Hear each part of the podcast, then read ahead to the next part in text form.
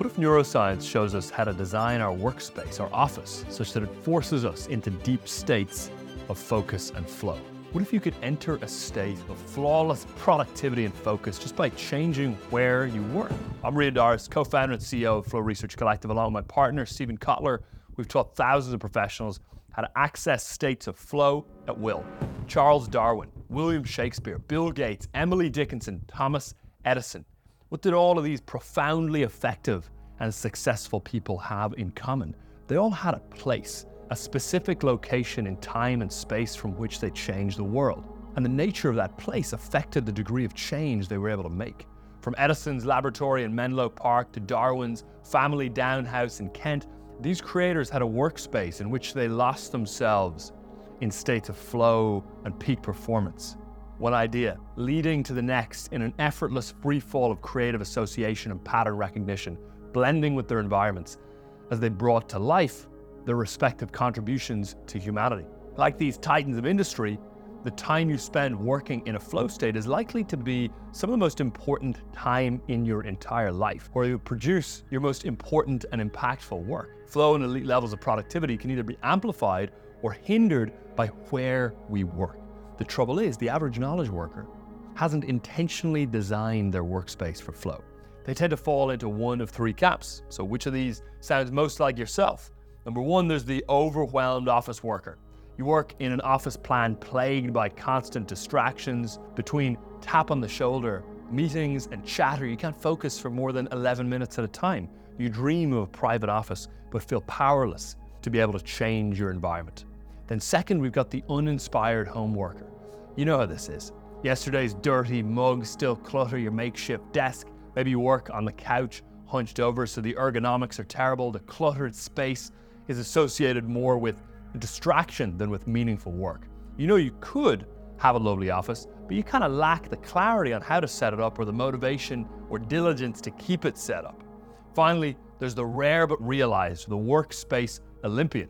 The workspace Olympian engineers their workspace for flawless focus and productivity. It's treated as a sacred and cherished space, so all sources of distraction are banned and everything is set up for complete immersion in flow state and accelerated progress. The Workspace Olympian understands their environment must facilitate focus before focus can facilitate greatness. Whichever camp you fall into, it's only after you optimize your workspace that you realize the massive difference it makes for your focus, your productivity, and your access to flow state. Now, Jamie Wheal, the co author of Stealing Fire, coined the term Flow Dojo, which refers to a space that's solely dedicated to activating flow states with maximum reliability. I once rented an oppressively bleak office space. It was the 50th floor on a drab Mexico City high rise when I was living down there. Frigid temperatures, harsh fluorescent mental asylum lighting, plus a tedious commute up the stairs and the elevators. The musty carpet and sterile drywall sapped my motivation. I could barely stand to be there.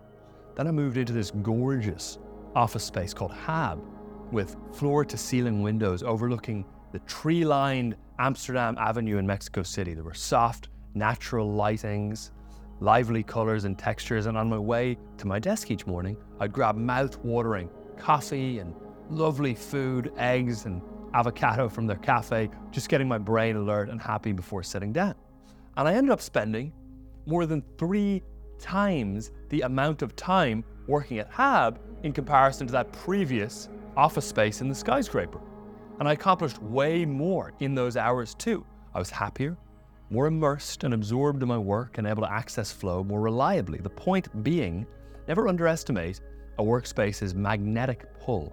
A depressing space repels you, an incredible environment draws you to stay longer, achieve more in each session, and return eagerly. And this translates to increased flow and boosted performance. For example, let's say you're a writer. Say you typically write for three hours a day, averaging nine new pages per day. If making your workspace more alluring inspires you to spend just 10% more time in it, that extra 18 minutes daily will translate into 216 additional pages written for the year. And this adds up invisibly, all because you enjoy working in that perfectly designed Flow Dojo so much that it lures you in and keeps you there. But there's more. Your Flow Dojo is more alluring, yes, but you also get into flow more easily when you're in it if it's set up optimally. Even a conservative 10% increase in productivity, much lower than certain research shows we get when we're in flow states, would yield another 576 additional pages written annually. So if you combine 10% more time in your Flow Dojo with 10% increased productivity from being in flow more in a better Flow Dojo, you'd end up, in this example, as a writer, creating an extra 792 pages annually, the equivalent of a magnum opus, all because you turned your workspace into a Flow Dojo. So don't underestimate how important it is that your workspace pulls you in, keeps you there, plunges you into flow. Create a Flow Dojo, design an environment that will maximize your output when you're at your best and protect your lesser self from sabotaging your work. During the design process, you want to tap into your prefrontal cortex, your executive function, approaching the design process while well rested, possibly lightly caffeinated, and in control over more impulsive parts of your mind. In this optimal state, we want to architect conditions for our future selves, that Friday night version of you that's exhausted from the work week with your limbic system hijacked and your physiology running on fumes. You know, the sleepy monkey mind self that badly doesn't want to push through to finish necessary tasks, even though you know you should. When willpower flags, your environment determines behavior. So design for that version of you, the one that needs workspace conditions, spark motivation, attention, and flow, regardless of how burnt out you feel in the moment. Use your optimized puppet master self to create a space your depleted self can't help but flourish within. All of this starts with answering the question what are the core elements of a Flow Dojo? And how do you set one up? When it comes to your workspace, you want to upgrade it based on science and biological mechanisms, not productivity hacks or gimmicks. So let's look at the neuroscience and biology behind the best Flow Dojos in the world so you can practically implement these tools and replicate it for yourself. The first principle is suppression is an active process. You see, flow follows focus. When we channel our attention to the present moment and hone in on a task, the brain's focusing neurochemicals kick in norepinephrine and dopamine. From there, we tilt toward flow. But in the modern workplace, distractions steal that attention and squander all that performance enhancing neurochemistry. Neuroscientist and advisor to us at Flow Research Collective, Adam Gazzaley, says distractions are goal irrelevant information that we either encounter in our external surroundings or generate internally within our minds. The key word here is information. We're wired to crave it. The brain responds to new information in the same way it responds to food and sex with a pleasurable dopamine hit. This served our ancestors because new information was a matter of life or death, but it cripples the productivity of modern day professionals. Sources of dopamine inducing information are everywhere, all the time. This isn't just about overt forms of distraction like your phone, coworkers, or social media. Anything that the brain has to filter out that's not directly relevant to the task at hand is considered information that has to be filtered. And here's the key your brain suffers from distraction because it's bombarded by irrelevant information that it has to ignore. This is because ignoring is not a passive process. Like noise canceling headphones, the more noise your brain has to filter, the more battery it drains. Though it seems to happen automatically, filtering out irrelevant stimuli is a highly effortful and active process for the brain. It taxes our grey matter and attention, it hinders memory, and the brain fatigue increases self distraction, meaning the impulse to divert attention away from the task and do something else that's easier, that's more stimulating and more dopamine rich. For example, for those with a poorly optimized workspace, visual clutter competes for attention as they try to work. Their brain has to filter out the stacks of paper, coworker chatter, and trinkets on their desk, draining their cognitive resources. Think of it this way the option to distract is itself a distraction, and all information is a distraction. The more you reduce irrelevant input, the more neurochemical and cognitive resources you have for focus, the essential precursor to flow state. That means that winning the war for your attention is about what you ignore. The Workspace Olympian engineers their flow dojo to minimize what their brain has to filter out, doing the work for their brain in advance. So, how do we set up our flow dojo such that our cognitive resources aren't drained by irrelevant stimuli and can instead be channeled and compounded entirely into our work? Well, first, keep your phone out of reach and off. The phone is obviously a source of distraction. What's less obvious is that the mere presence of a phone is a distraction that impairs cognitive functioning, even when it's not being used, even if you have all sounds and notifications disabled, even if it's turned off and face down on the desk. This brain drain effect occurs because the process of trying not to think about the phone uses up some of the brain's cognitive resources, causing a reduction in cognitive capacity. Now, remember, information itself is a distraction, and your phone is arguably the number one source for incoming information. To avoid that, batch all email checking, texting, and social media into pre designated times. Then turn off all notifications. Then keep the phone in a cupboard, the other room, or the car. That way, it won't gnaw at your attention. This makes use also of friction, putting just enough inconvenience between yourself and the phone to encourage a boredom inducing break. That is a low stimulation break, like staring at a wall that makes you crave getting back to work instead of a break that makes you resist the work, like scrolling social media. If your phone is in the other room and turned off, that might be just enough friction to prevent you from giving into the temptation to check it. Lastly, you want as few gadgets, sources of distraction, as possible. Ideally, you don't have a phone, a TV, and a tablet in sight. You don't want access to video games at your desk. Most professionals for almost all kinds of work actually tend to, in our experience, only need one monitor or laptop and one phone. All the other gadgets, from what we've seen training thousands of clients, tend to drive distraction more than productivity. By expanding the scope within which we can be distracted, the surface area of distraction increases. So instead, we want to simplify. We want to just get rid of these things. Here's a helpful way to remember this heuristic have less to ignore so you can focus more. Now, the second principle for architecting your flow dojo is to be conscious of anchoring bias. Anchoring bias is a cognitive bias related to the research done by Dr. Daniel Kahneman. And anchoring bias specifically means that we anchor or key off of the standards and traits that define our current environment. Those traits become self fulfilling and perpetuate and transition into our work. Let me show you what I mean by that. Legendary basketball coach John Wooden leveraged anchoring bias when coaching the UCLA Bruins in 1948. At the time, the team was known for sloppy practices and undisciplined play.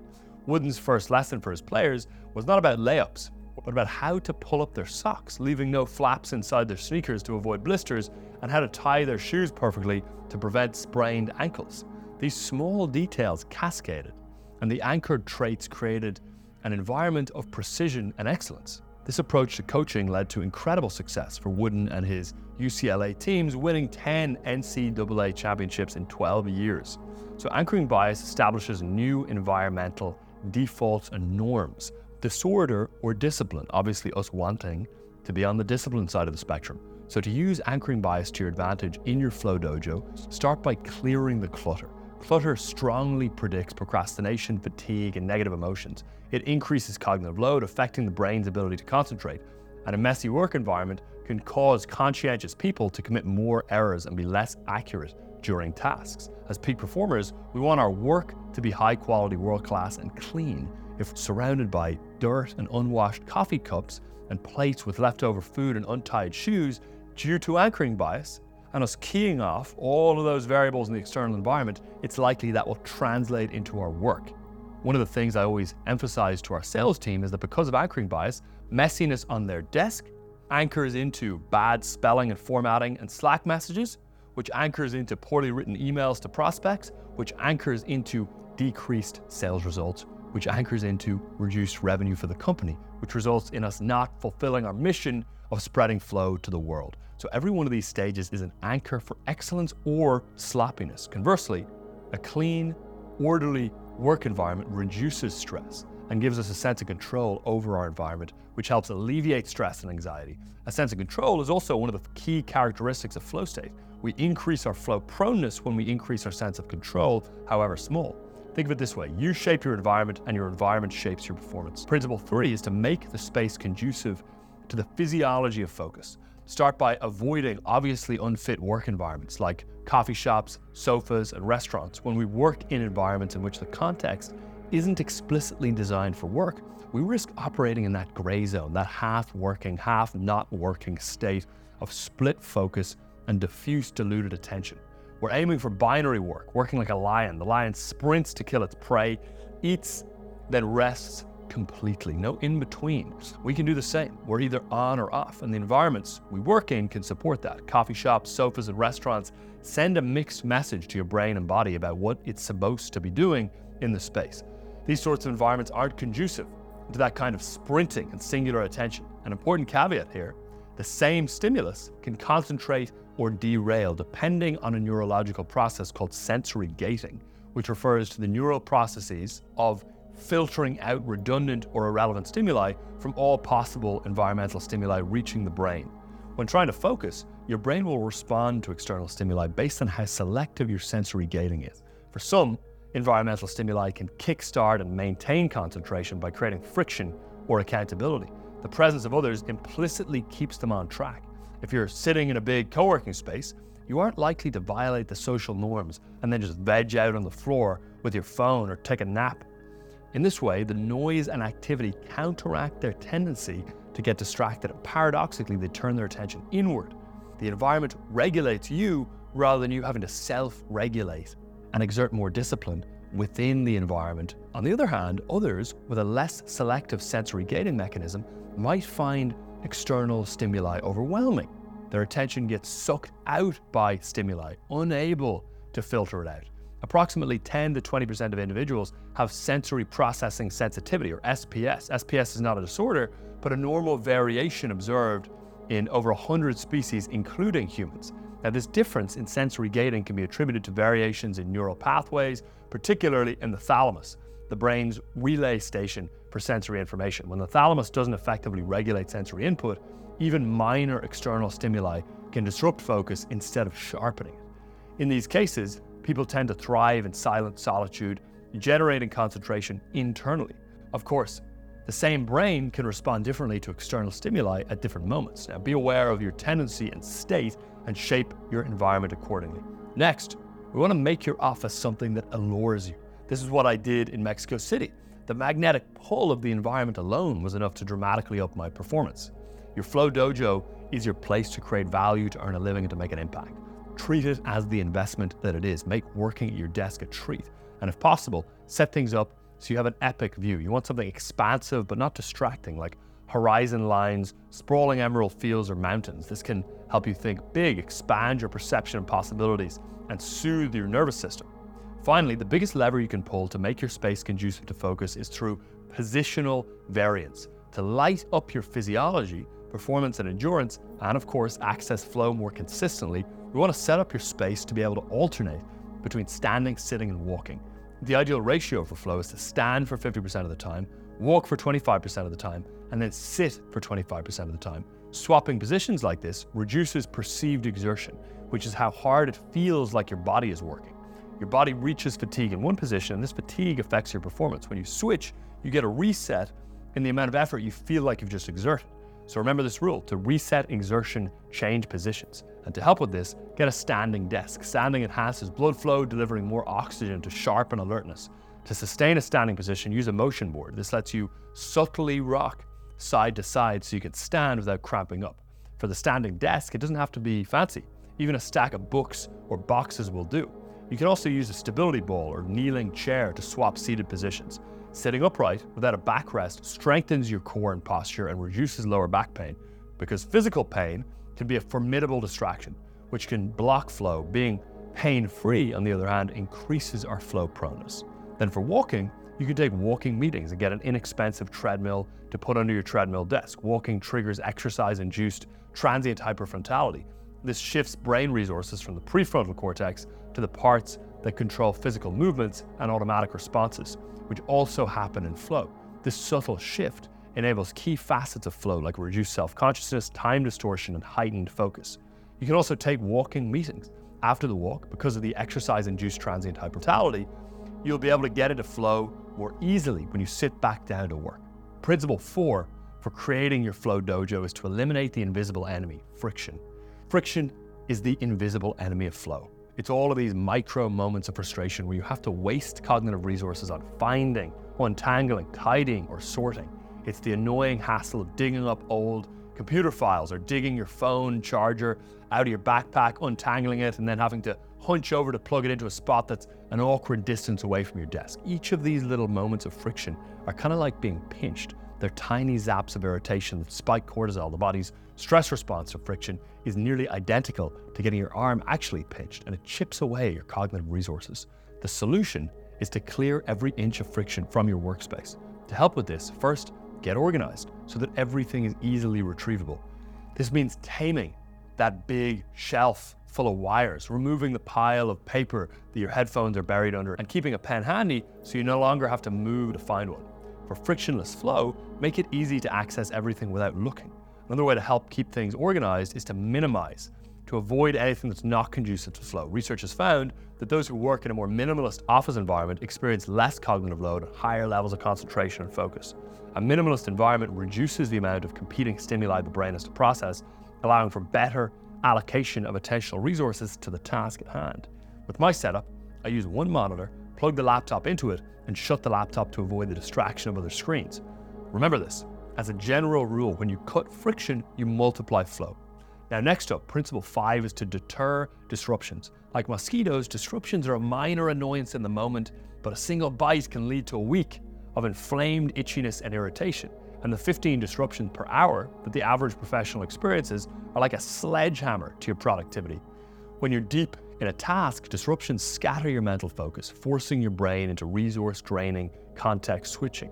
Your focus relies on neurotransmitters like dopamine, and disruptions reroute these chemicals, often wasting them in the process. Plus, disruptions can trigger stress hormones like cortisol, which can become toxic and lead to burnout over time. In neuroscience, there's a term for the mental toll of these disruptions the switch cost. These mental shifts can devour up to 40% of your productive time. Your Flow Dojo must account for the cost of these disruptions. And we can do this in two ways. Number one is to be inaccessible or invisible. A closed door office with a note on the door works.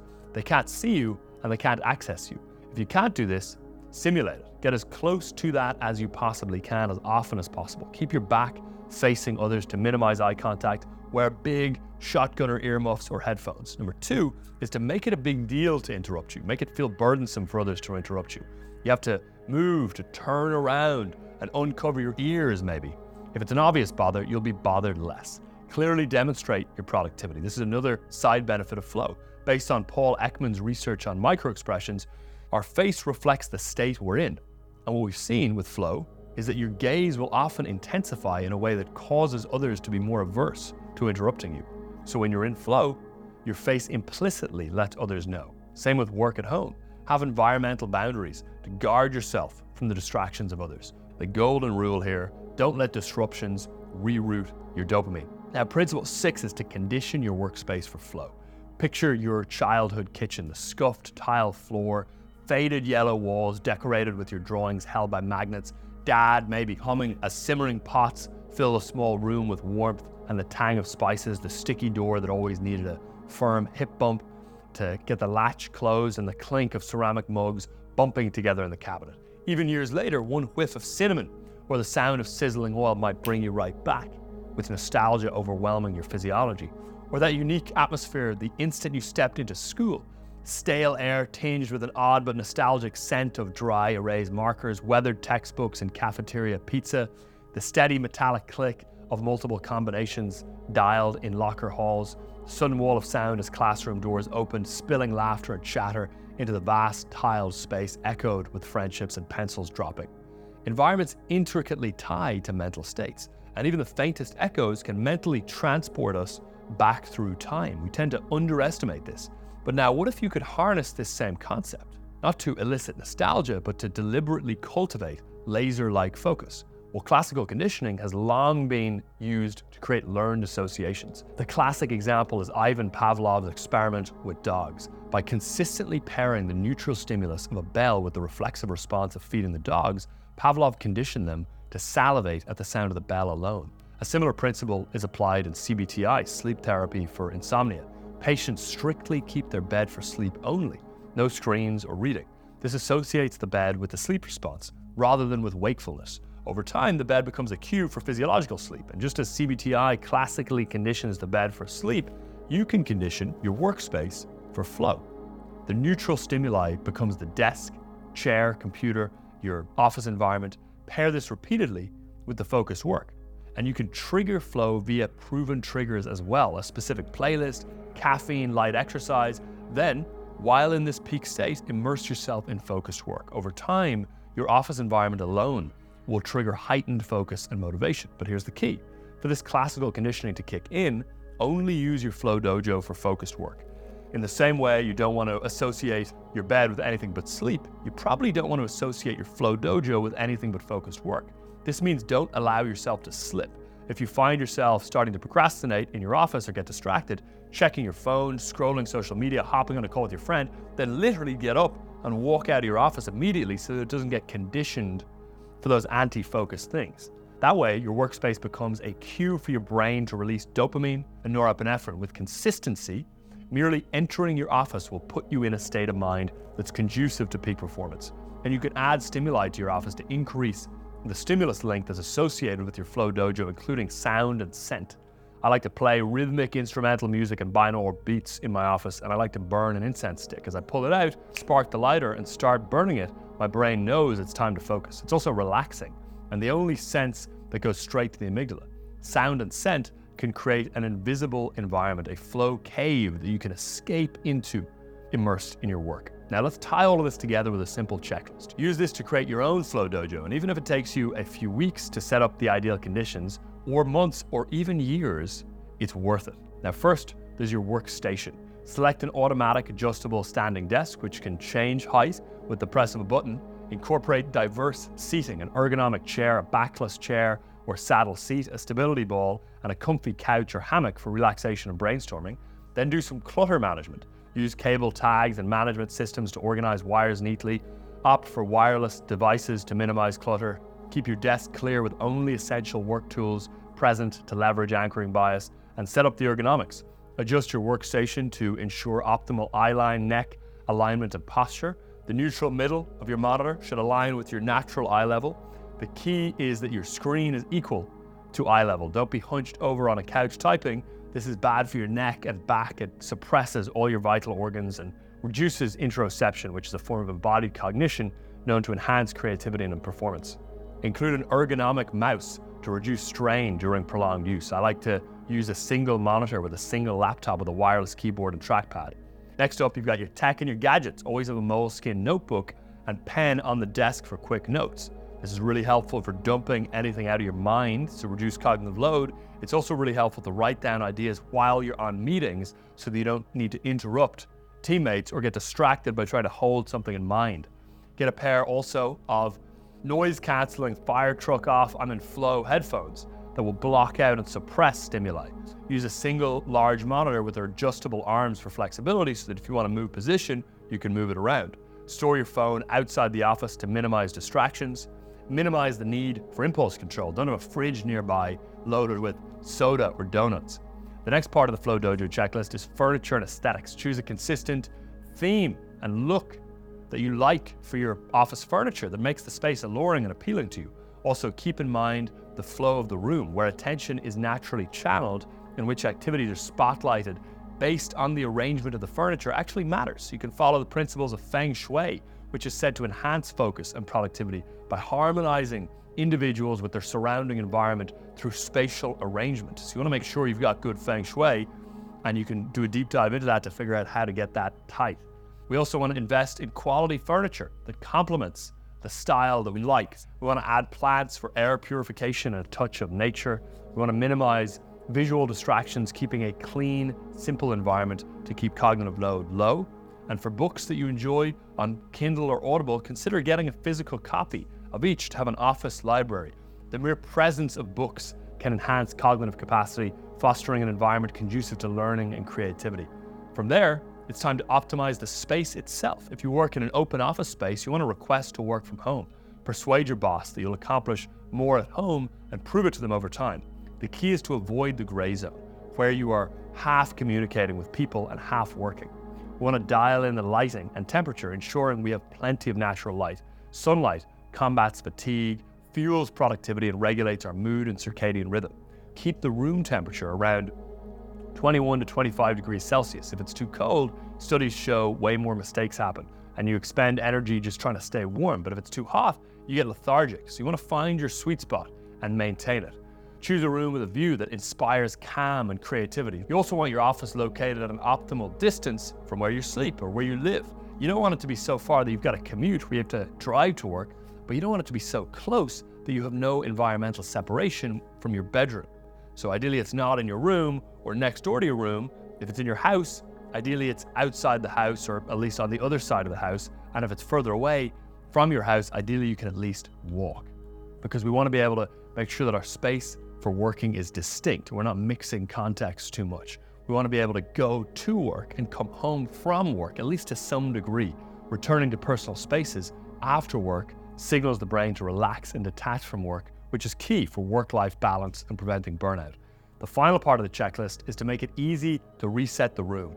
Implement a system to easily transition between standing and sitting, like a preset height adjustment on your desk.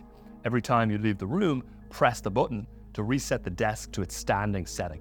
Practice a strict policy of never putting things down, always putting them away for keeping things tidy. And if needed, conduct an initial purge of the office, removing all non essential items.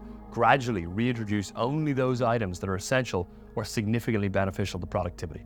And what's key to understand is that even if you can't set up the absolutely ideal Flow Dojo, you want to take it as far as you can with whatever you've got. Make it a priority to create a minimum viable Flow Dojo. Even when you're traveling, you can use boxes or pillows or books for a standing desk and set up your space for focus and flow. For example, during the height of the COVID pandemic and lockdowns, I was stuck in a living situation that required me to use my bathroom as an office. It wasn't the best, but I made it work. I could sit on the edge of the bathtub. and prop my laptop neatly on the sink. There was plenty of lateral light from the windows, candles to soothe my amygdala, and most importantly, no one would bother me.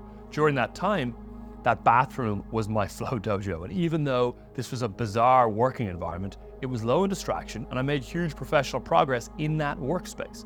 The bottom line being, your office is more than just a space. It's the epicenter of your productivity and your creativity. Each element should contribute to an environment that fosters focus, comfort, and flow. Regularly reevaluate your space to ensure it remains a true reflection of your work and aspirations. It's worth every second invested to craft your flow dojo into something that inspires you, that plunges you into states of deep performance and focus so that you can create your greatest work. Rian here again. Thanks so much for listening to this episode of Flow State Unlocked. If you want to catch this episode with all the visuals and lots of fancy, beautiful animations that we put together so you can more deeply understand these concepts, then head over to our YouTube channel. Go to youtube.com forward slash Rian Doris, and I'll see you there.